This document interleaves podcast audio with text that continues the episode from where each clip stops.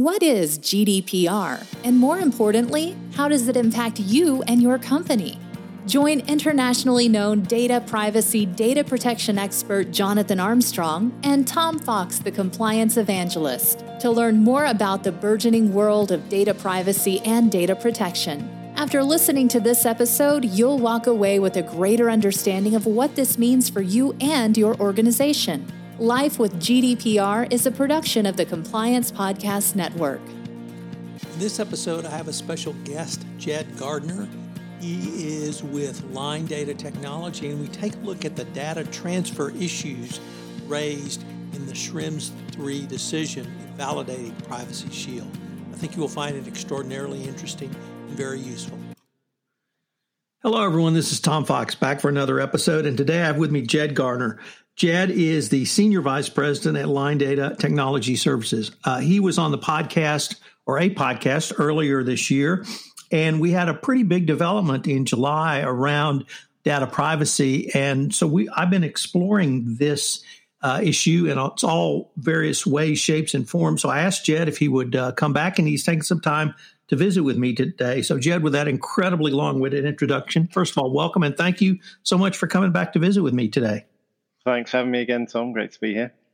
So US, EU, UK, data privacy is always on the mind of your clients and my listeners. We had a case that I've called Schrems III. Others have called it Schrems II.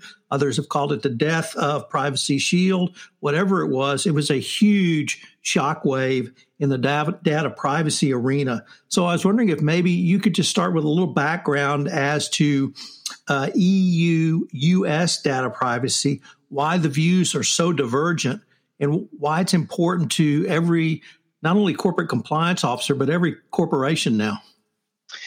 Yeah, so, I mean, it's interesting. And coming from my point of view as well, I'm a British citizen who lives in the US. And so, obviously, I've had quite mixed feelings over some of this. And the history really is that the EU has since it was developed and since especially data privacy in the form of soft data has become prevalent.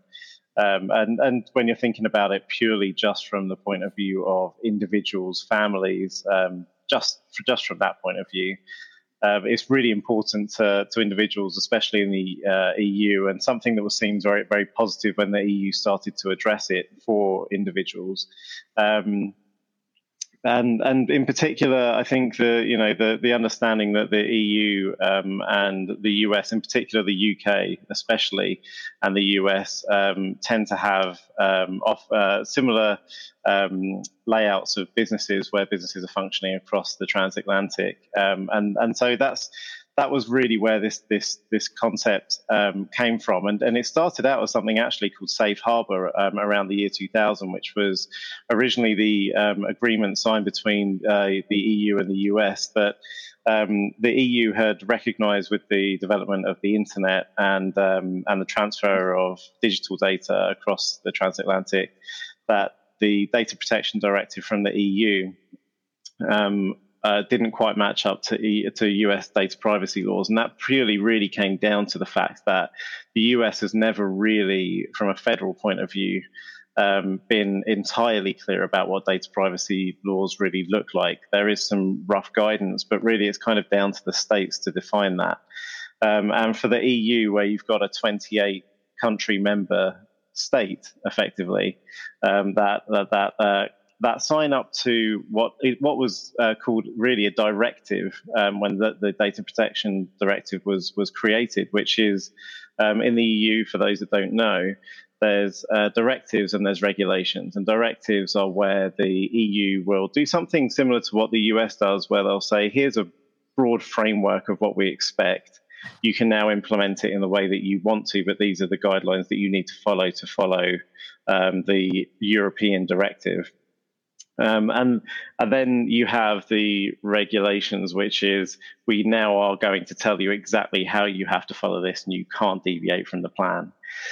So the Data Protection Directive was just a directive, but it was much harsher and seen as a lot more protective than the US data privacy laws at the time. So there was this agreement that was made in 2000. In 2012, the EU decided that actually it would prefer to take data privacy into a regulation rather than a directive, and so came up with GDPR, which is now the EU regulation of data privacy. That applies to all 28 member states at the end of this year when the UK leaves the EU through Brexit.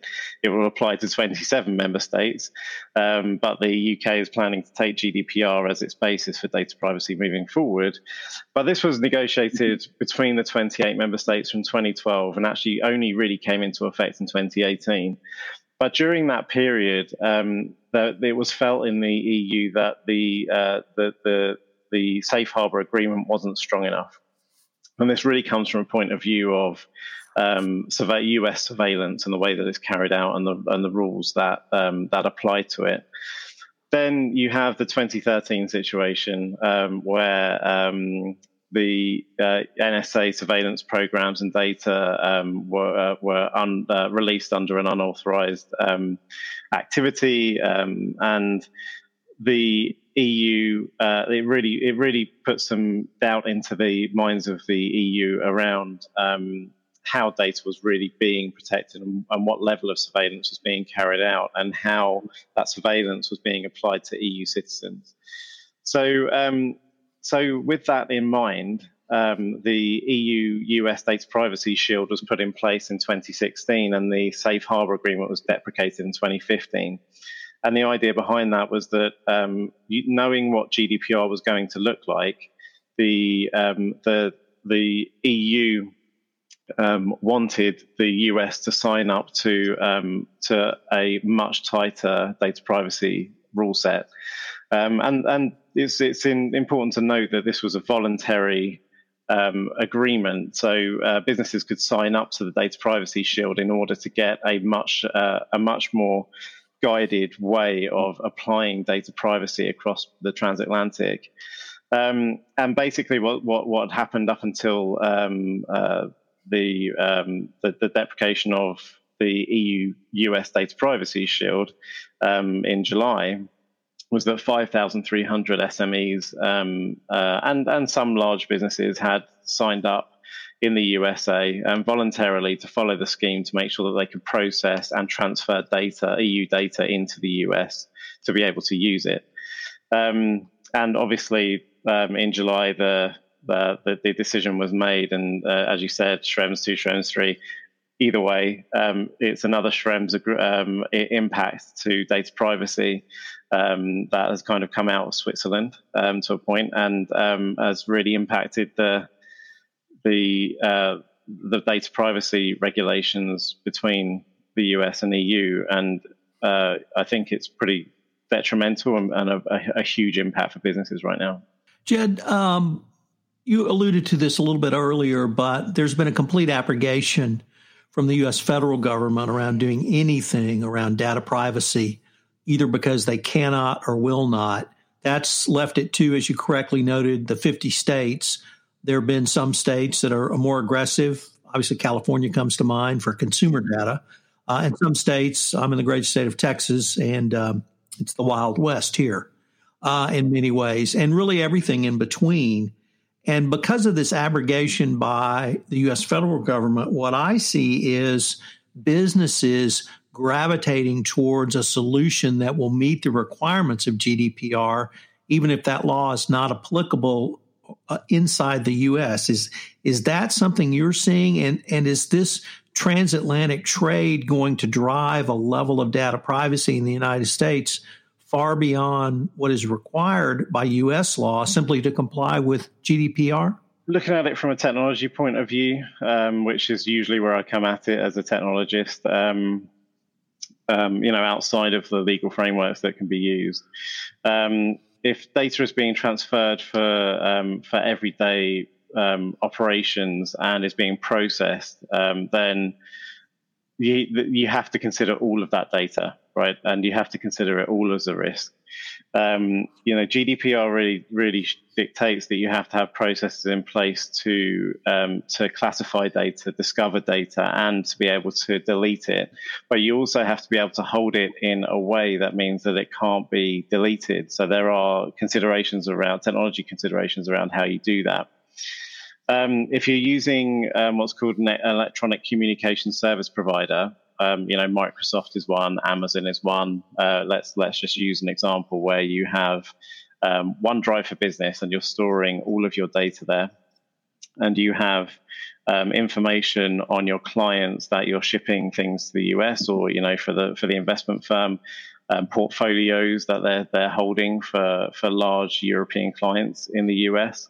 Then you really have to think about how you're deploying your public cloud and the structure in which you're moving things around. The public cloud providers do offer an opportunity to hold data in different regional areas dependent on where that data needs to reside. And, some businesses who didn't sign up to the EU-US Privacy Shield, they are mostly already considering that as a deployment methodology. But the real consideration that needs to be made is, what data do I have? Find it, make sure that you're that you know where it is, make sure you've classified it, and then make sure that you have the processes in place to deal with it, and then consider which region it needs to sit in is the process. But these providers or these electronic communication service providers that are holding data, we in the future as technologists, we all have to think about where that data now resides and where it should be to fulfill the processes that GDPR require. One of the big pieces of this is CRM and HR data. These companies that are transatlantic, they've bought into some CRM products that's probably hosted in public cloud. It's got HR data in there, and typically they're not restricting where that data lives for European employees. So all of that data gets replicated both sides of the transatlantic, or their data sitting in the US or both sides. You end up with this situation where you've got very, very sensitive data. Even payment data around bank accounts, which is really, really serious, that's going to be one of the biggest focuses that has to be managed. And if we don't manage that as technologists, then we're not creating an environment that's going to meet GDPR regulation. And I would even say with legal agreements, and I trust lawyers mostly,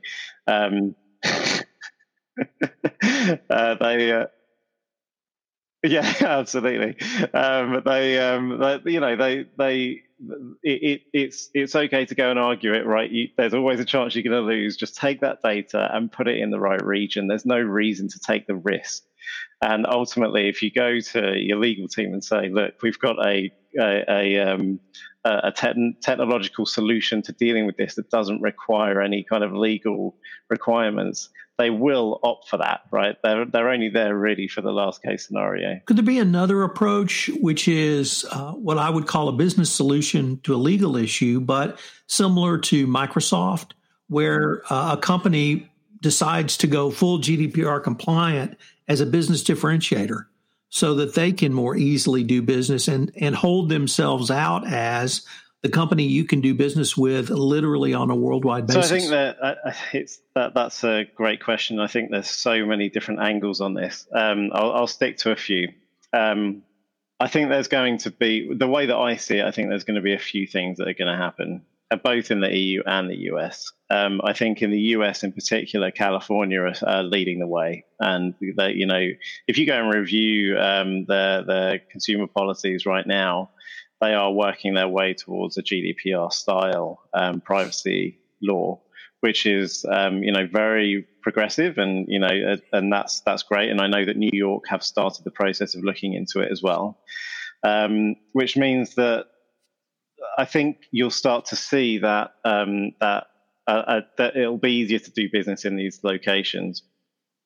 Once that happens, you know, and Tom, you would have seen recently Silicon Valley started to migrate to Texas, you know, Dallas in particular. There's a lot of technology businesses starting to move their headquarters over to Texas because of the lower wages, taxes, all kinds of things, easier to do business. If Texas doesn't catch up, you'll see those businesses moving back to California because all of a sudden it's easier to do global business with, you know, 28 countries in the state. And New York will benefit from it too. And this is, you know, it's not just seen as progressive. And I know that, you know, there's different views on this, but it's also seen, in my opinion, as quite smart from a business point of view and from an economic point of view that these states will take this on and move with it, because I do see that that's going to benefit. Now, then you've got the EU side, right? And the UK leaving the EU is a big deal. And, you know, it's unprecedented. We're all learning as we go. But the one thing that the UK has come out and said is it will mostly follow GDPR, but not all of it, which will actually convince some European-based businesses to move their headquarters from Europe into the UK to make it easier to do business with the US, right? So the question is, what comes first, right? Do we have the US now adopting privacy laws quicker to try and do business with the EU and make it easier to do business? Or do we see the UK all of a sudden become a very popular destination for businesses because of the less tight regulation around GDPR and data privacy laws? And then businesses in the US choosing to not be as strict with their data privacy laws, but do business with the UK instead. There's going to be some positioning here, and it's difficult to see which way it's going to go. It's a question of speed and response, and in some instances legal representation of what is possible. But I think it's going to be really interesting to see the way that it plays out. There will still be the question around how the impacts of not following it are going to be implemented, and the penalties are going to be handed out, and what kind of enforcement the European government or businesses are able to enforce. But I would definitely say that businesses positioning themselves to follow GDPR so that they never put themselves in that position in the US, and until you know, California really gets a grip and New York gets a grip of these GDPR-esque privacy laws, it's definitely going to be a differentiator. But you know, in the meantime, I definitely think that there's a technology solution to this that solves the problem. And I think in the meantime, to avoid any kind of legal issues or anything like that. I've spoken to a lot of businesses that are starting to consider doing this. You know, is move European data into the EU, get rid of it out of the US. If you need to process it, use remote working tool sets so that you never take the data out of the EU. You're just seeing it and processing it. So those are really, you know, the quick solutions to the problem. You know, becoming GDPR compliant took most UK businesses somewhere in the region of 18 months. So it's not an easy task, and there's a lot of things to consider around it, around you know, the right to know where your data is and the right to deletion. It sounds really simple when you say it that way, but providing that as a solution is incredibly hard. Well, Jed, unfortunately, we are near the end of our time for this episode, but I was wondering if any of our listeners wanted more information on Line Data Technology or any of the topics you've covered today. Where can they find out? Yeah, so I'm on LinkedIn under Jed Gardner. You'll see me working for Line Data on there. You know, you can give me a call, 203-892-2515. Alternatively, go to the Line Data website, www.linedata.com, and under the services part of that website, you'll find our technology services. Well, Jed, as we continue to evolve on not only this story, this technology, and this issue, both from the legal and business perspective, I hope that perhaps I could call upon you to come back and we could visit about where we might be at that point in time. Absolutely. No problem, Tom. Hello, everyone. This is Tom Fox again. I'd like to thank you for listening to this episode of Life with GDPR. We're going to link to the quarterly compliance client alert that explores these topics in a little more in depth in our show notes, so check that out. Also, check out the quarterly website for a great number of resources around GDPR. Life with GDPR is a production of the Compliance Podcast Network and a proud member of C-Suite Radio. During this corona health crisis, please be safe, and stay sanitary. We look forward to visiting with you again next week. This podcast is a part of the C-Suite Radio Network. For more top business podcasts, visit c-suiteradio.com.